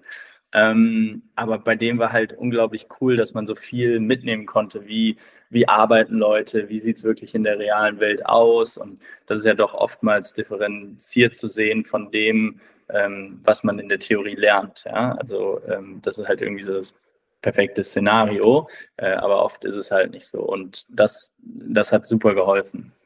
Ja, okay. Das ist aber eigentlich ganz cool, dass die Leute, das ist ja kein Schauspielunterricht, aber so einen Präsentierunterricht bekommen, äh, mhm. einfach um die Studenten da mitzureißen, weil bei uns, also ich kann mich an unseren Mathe-Prof erinnern, ich war, man muss fairerweise sagen, ich war einmal bei seiner Vorlesung, ich weiß nicht, ob er jede Vorlesung gemacht hat, aber wie du dir so einen Mathe-Professor eben vorstellst, schaut auf den ja. Boden, liest ein bisschen was vor, ja. hält uns alle konsequent für dumm, weil wir BWL-Studenten sind, keine Mathe-Studenten. Das bedeutet, der saß da einfach und hatte auch nicht wirklich Lust, uns irgendwie zu unterrichten. Mhm. Sowas kam also bei euch gar nicht erst vor. Ähm, selten, wie gesagt, auch, auch, mhm. auch äh, hier und da, aber sehr selten und egal wie das Fach aufgebaut war, du hattest, du hast immer gemerkt, also ich meine, Mathe, wie, wie kann man das irgendwie super cool rüberbringen? So die, die dafür eine Affinität haben, die können sich dafür begeistern und es ist auch sicherlich spannend. Ähm, aber logisch, wie kannst du jetzt irgendwie eine Formel geil rüberbringen, dass man sagt, so, ja, okay, das, das, das kann ich jetzt richtig aufnehmen. Ja. Ähm, aber die waren zumindest engagiert, das Ganze authentisch zu erklären und haben sich auch Zeit genommen, wirklich auf den, den Kursraum einzugehen, ja, und haben jetzt nicht einfach gesagt, so, ja, der, der ist checkt, super, der nicht, mir doch egal, dann müsst ihr es halt zu Hause lernen, sondern es waren halt wirklich äh, so durch diese Interaktivität, ähm, sind die auch darauf eingegangen. Wenn, wenn eine Gruppe oder ein, eine Person das auch nicht so richtig verstanden hat, dann hat er halt vielleicht den Kurs mit eingebunden, ja, was, was auch super cool ist, weil wie lernst du am besten, wenn du es irgendjemandem erklärst? Und ähm, solche Sachen, da würden, glaube ich, viele nicht mal, nicht mal drauf kommen oder das, das machen und sagen, ja, hey Thomas, komm doch mal und erklär es doch mal ganz kurz oder wie nimmst du das wahr oder so, ne? Ja. Und die waren halt einfach deutlich besser mit, mit Menschen, würde ich ja. jetzt mal sagen. Okay, wenn du jetzt überlegst, du kennst das deutsche Studium mehr oder weniger, würdest du sagen, dass das amerikanische besser ist? Also wirklich ganz klar. Weil mm. ich weiß, beides hat seine Vor- und Nachteile und man kann yeah. das, das ist eine schwierige Frage, das einfach so pauschalisiert schwarz und weiß zu sehen, aber yeah. ich will das gerade wissen. Ja, ist eine, ist eine gute. Also ich glaube, ich bin sehr biased, weil ich natürlich, also ich habe in den, in den Staaten studiert, ich habe halt viel klar über das deutsche Studium mitbekommen durch, durch Freunde und, und Familie und so. Ähm, äh, ich würde sagen ja, aber nicht nur wegen des Studiums, sondern vielmehr wegen der, wegen der Erfahrung. Also ich glaube, ich wäre heute nicht da, wo ich bin, wenn ich nicht äh, früh gelernt hätte, so super eigenständig zu sein. Ähm, ich meine, ne, in Deutschland, wenn du, wenn du von Köln nach München ziehst oder Köln nach was weiß ich wohin, ähm, dann bist du zwar weg von der Familie, bist auf dich gestellt, aber wenn jetzt irgendwie ähm, was vorkommt, kannst du zu Hause anrufen und sagen, hey Mama, Papa, was muss ich machen? Muss ich zu dem Amt laufen? Muss ich, keine Ahnung was, ja? Ähm, und in den Staaten läuft das Leben halt ein bisschen anders, die, die Systeme sind ein bisschen anders und so weiter und so fort. Und du bist natürlich demnach voll auf dich alleine gestellt. Ja? Also ich hätte meine Eltern jetzt nicht anrufen können und sagen können, so ja, du, ähm, ich äh, muss hier irgendwie Social äh, Security Number beantragen, wo, wo mache ich das, können die mir helfen oder so, ähm, muss ich halt selber rausfinden. Und das ist jetzt nicht nur für die Staaten, ähm, das gilt natürlich für, für jedes Ausland, würde ich sagen, aber die Erfahrung im Ausland zu leben, ähm, mit, mit Leuten zu interagieren, dich zu öffnen, neue Leute kennenzulernen, neue Kultur kennenzulernen ähm, und, und im Grunde genommen ja so dein eigenes Leben aufzubauen und, und deutlich weltoffener zu werden. das war, glaube ich, der, der Riesen-Benefit, warum ich sagen würde, USA war cool für mich jetzt in dem Sinne und auch, auch sicherlich besser als ein Studium in Deutschland. Ob man das hier kriegen kann, 100 Prozent.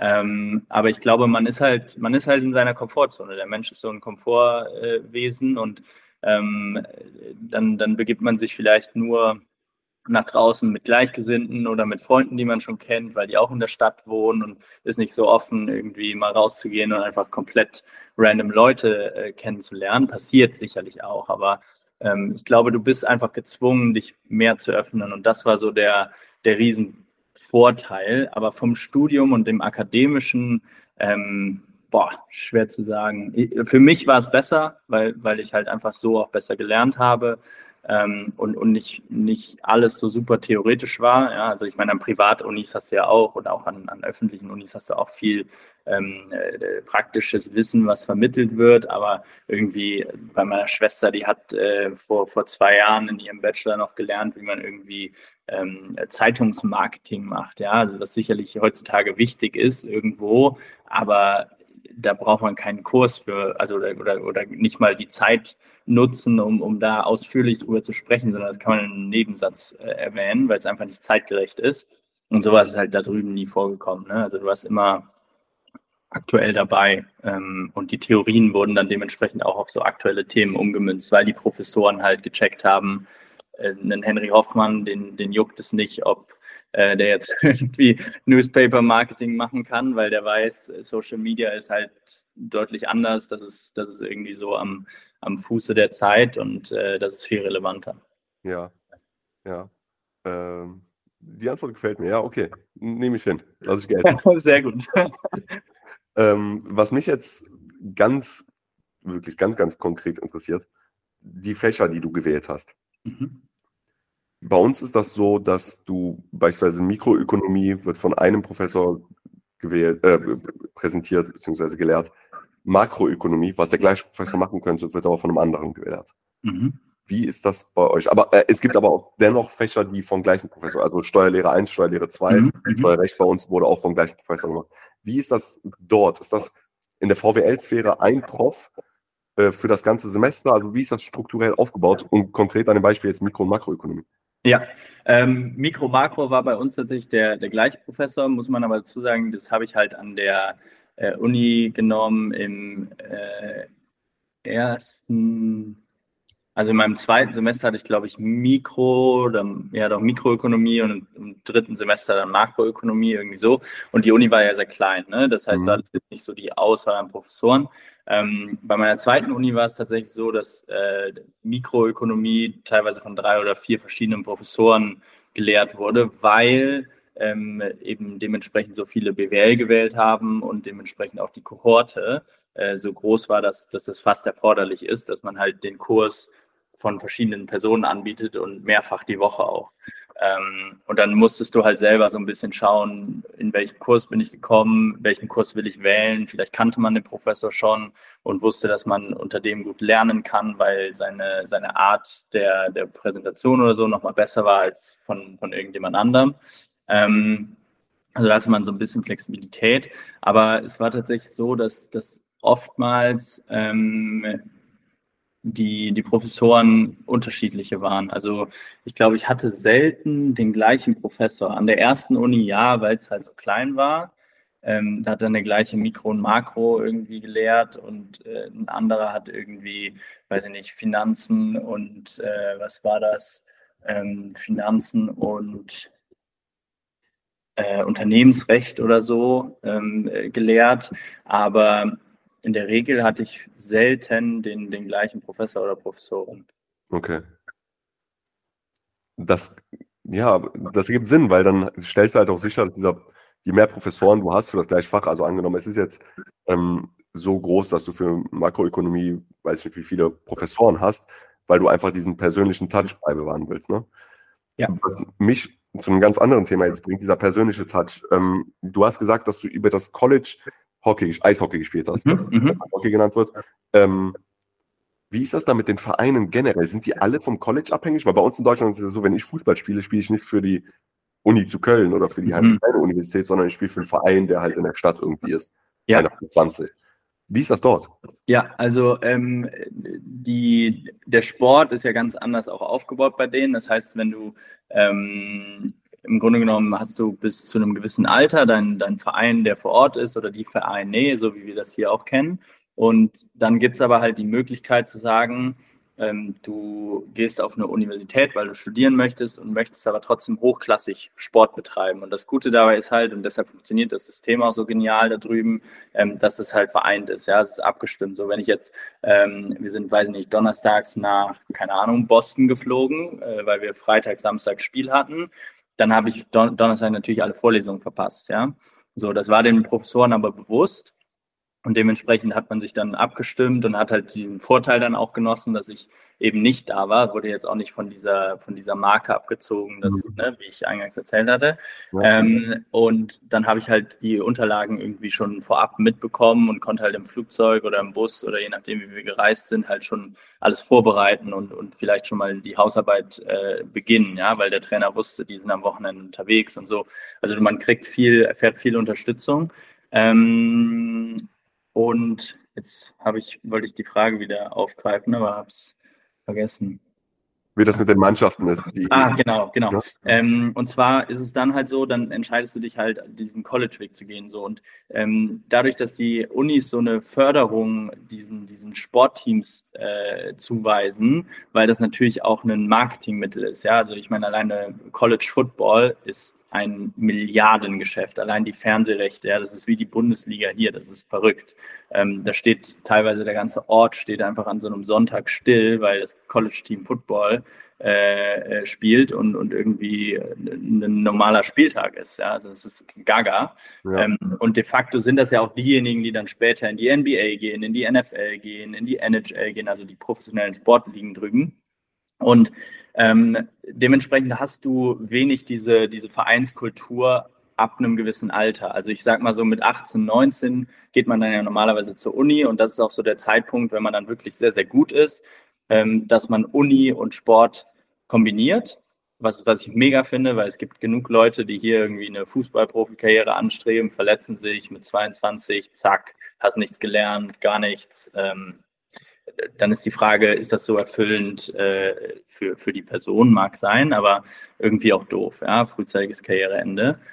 Ähm, und dort bist du halt ja, gewissermaßen auch gezwungen äh, zur Uni gehen, weil das die besten Förderungen äh, abgibt. Ja? Also die, die ganzen Leute, es gibt ja auch viele, die bei, bei Olympia, so Turn, äh, äh Sportarten äh, oder Leichtathletik und sowas, die besten Sportler kommen von Universitäten, weil die halt da eine enorme Förderung bekommen, die besten Trainer haben, das beste Equipment, die besten Räumlichkeiten, die besten Trainingsmöglichkeiten, ähm, die, die competen gegen die besten Sportler der Welt. Und ähm, dieses, dieses Sportding ist halt in den Staaten so ein, ja, so ein Mittel, um Talente zu akquirieren für den Sport natürlich. Also je, je, besser die Uni ist, desto eher holen die natürlich auch die Top-Sportler, aber die vermarkten die ja auch. Ne? Und wenn, wenn du jetzt sagst, ähm, keine Ahnung, so, so die Uni LSU, äh, Louisiana State University, die sind super im Football.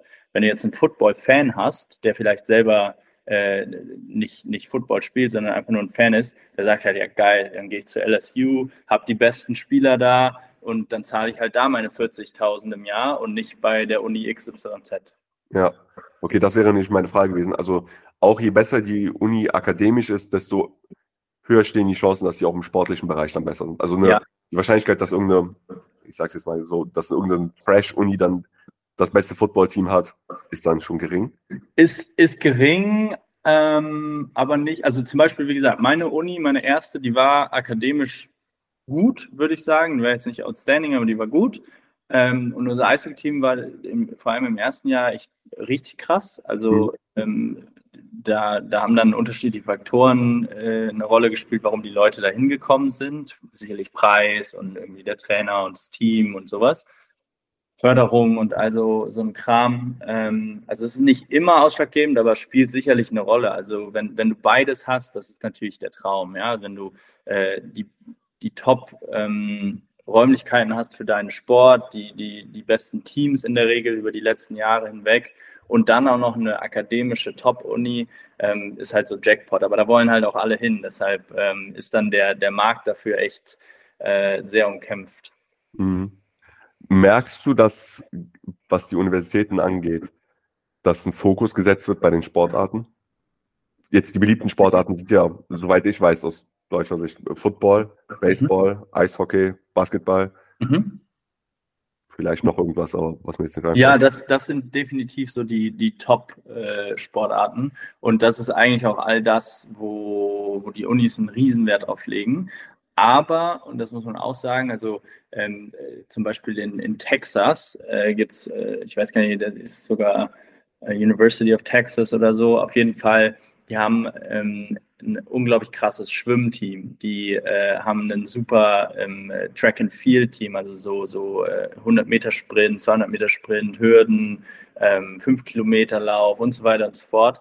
Und die sind seit Jahren schon unglaublich krass. So ähm, nicht jede Uni legt einen Fokus darauf, in allen Sportarten gut zu sein ähm, weil teilweise auch die Region, also ich sage jetzt mal so, in, Texas ist zum Beispiel kein typischer Markt für Eishockey. So, da sind es in der Regel irgendwie, weiß ich nicht, 40 äh, Grad im Sommer, 45 Grad, super heiß, super, super äh, eine hohe Luftfeuchtigkeit und so. Und die Leute, die lieben Eishockey da unten mittlerweile auch, aber es ist jetzt nicht so der typische Markt dafür. Da würdest du eher an die Ostküste gehen, in, in Boston oder sowas. Ähm, dafür ist dann vielleicht die Uni in Boston nicht so gut im im, im äh, Schwimmen oder in der Leichtathletik, weil die halt den Fokus auf Eishockey und, und irgendwie äh, ähm, äh, Eiskunstlauf legen oder so, weil es da halt im Winter arschkalt ist. So, also ähm, da muss man schon differenzieren, aber klar, man muss dazu sagen, was bringt die meiste Kohle ein? Die, die Top-Sportarten, wenn die im Fernsehen gezeigt werden, das sind dann halt äh, ähm, äh, Football, Basketball, Baseball, Eishockey, das sind so die typischen. Und wie gesagt, vor allem Football und Basketball ist halt ein, ein, ein Milliardengeschäft. Also was da ähm, äh, an, an Geld auch für TV-Rechte und so weiter über, über den Tisch geht, das ist unglaublich. Ja, ja. Mir ist gerade eine Frage eingefallen, die hat nichts damit zu tun. Ähm, Nochmal zurück auf das Thema ähm, Unileben per se. Ja. Was ich kenne und auch von Filmen, und das ist im Prinzip mein gesamter ja. Wissen, kommt aus irgendwelchen Filmen und Serien. Ähm, die Leute leben ja auf dem Campus, nicht immer zwangsweise auf dem Campus, aber auf dem Campus selbst. Ähm, und da ist es immer so, dass jeder Mitbewohner hat in so einem Raum, man hat geteilte Badezimmer. Mhm. Wenn man sich dazu entscheidet, das nicht zu machen, weil mhm. die Uni halt gegenüberliegend ist vom Elternhaus wird dann irgendwie der Satz reduziert oder zahlt man für diese Räumlichkeiten extra nee. drauf? Ähm, wenn du das nicht in Anspruch nimmst, zahlst du auch nicht für. Also wenn, wenn du in den sogenannten Dorms äh, lebst, das sind dann, dann die, die Studentenwohnheime, mhm. äh, dann klar zahlst du dafür, ähm, aber wenn nicht, dann nicht. Und äh, bei mir war es auch so, ich habe das erste Semester in den Dorms gelebt und in der Regel schreiben die einem auch vor, dass man so das erste Jahr in die, ähm, in die Dorms ziehen soll. Muss man nicht immer, ja, aber das, das ist so ein, wie so eine Art, ähm, ja, nicht Vorschlag, aber das legen die einem halt ans, ans Herz. Ähm, so eine Empfehlung, sag ich mal. Wenn du das aber nicht machst, dann ist es auch kein Nachteil oder so für dich und du zahlst dann auch nicht, nicht extra. Okay. Und haben die Platz für jeden? Ähm, boah, das ist eine gute Frage. Ich, also es gab immer einige Dormrooms, die nicht äh, besetzt waren oder, oder besetzt, bewohnt waren. Ähm, äh, aber für jeden ist eine gute Frage, weiß ich nicht. Also die sind schon riesig. Also wenn ich überlege an meiner zweiten Uni, und das war ja auch keine, keine super riesige Uni mit 25.000 Studenten, ähm, das, das, waren, keine Ahnung, acht, neun Gebäude oder sowas. Ähm, also da haben schon viele Leute Platz gefunden, ja. Okay. Und das ist auch immer gleich. Also es ist nicht jemand, der mit besonders viel Geld kommt, der kann jetzt nicht sagen, okay, aber ich nehme jetzt einfach eine Einzimmerwohnung hier in diesem kann man auch, ähm, dann zahlst du halt extra, aber die, die Leute, die dann so viel Geld haben, die nehmen sich halt irgendwie ein Haus und mieten das mit zwei, drei Freunden oder sowas. Okay. Ähm, was ich dann schlussendlich die, die äh, restlichen Jahre auch gemacht habe, ähm, in der Wohnung oder in einem Haus mit, mit Freunden gelebt, ja. Ja, okay, verstehe. Alles klar. Gut, ähm, ich glaube, das ist ein gutes Schlusswort. Mega. Hat mich sehr gefreut, Henry. Danke, danke, dass du daran teilgenommen hast. Ich habe sehr viel gelernt. Das war wirklich mega interessant. Für jeden, der irgendwie was zum äh, amerikanischen Uni-Dasein erleben möchte, leben möchte, checkt Henrys Podcast aus. Ähm, gerne präsentiere das. Ich mach gerne Werbung für dich selbst. ja, vielen, vielen Dank. Ja, äh, also super gerne. Ich hatte erstmal auch mega viel Spaß, habe mich super gefreut, ähm, dass ich dabei sein durfte und, und finde es cool, dass du ja das jetzt auf die Beine stellst. Ähm, wir hatten ja vorab kurz darüber gesprochen. Also ich habe auch, auch im Podcast äh, Study Guide USA heißt der für all diejenigen, die irgendwie ein bisschen was darüber erfahren wollen oder ähm, vielleicht auch einfach Interesse daran haben, mal ein Auslandssemester da zu machen. Also es gilt nicht nur für diejenigen, die permanent drüben studieren wollen. Ähm, und dann gibt es verschiedene Möglichkeiten. Also meldet euch gerne bei mir über, über äh, ja, Social Media, wenn ihr, wenn ihr da was äh, hören möchtet. Jetzt muss ich nur selber überlegen, wie ich da heiße, aber das, das können wir sonst nachgucken. Ähm, und ansonsten hatte ich ja kurz angesprochen, ich habe äh, ein Buch darüber geschrieben, wie, wie man in den Staaten studieren kann, egal ob jetzt Bachelor, Master, Auslandssemester, ein Jahr oder wie auch immer. Ähm, da sind halt ganz viele Tipps drin über zum Beispiel auch diesen Test, wie man den äh, hoffentlich erfolgreich abschließen kann, was man da vorbereiten muss, worauf es ankommt. Ähm, du hattest äh, am Anfang ja auch den Bewerbungsprozess hier in Deutschland erwähnt, der ist in den USA natürlich ein bisschen ausführlicher. Auch das beschreibe ich da drin. Also wer das äh, anschauen möchte, das ähm, Buch heißt Ratgeber Studium USA, ähm, gibt es auf Amazon als E-Book oder Study Guide äh, USA auf, als englische Version. Und ähm, ja, wie gesagt, äh, mega cool, dass du äh, die Leute informierst über diverse Themen und ähm, wünsche dir natürlich ganz viel Erfolg und weiterhin vor allem viel Spaß dabei. Also ich habe äh, wirklich eine Gaudi damit ähm, und, und äh, bringt viel Freude und ich glaube auch super viel Wert. Ja, perfekt. Danke dir. Danke, danke, danke. Ich wünsche dir viel Erfolg und äh, bis dahin. Danke, Thomas. Bis dann. Ciao.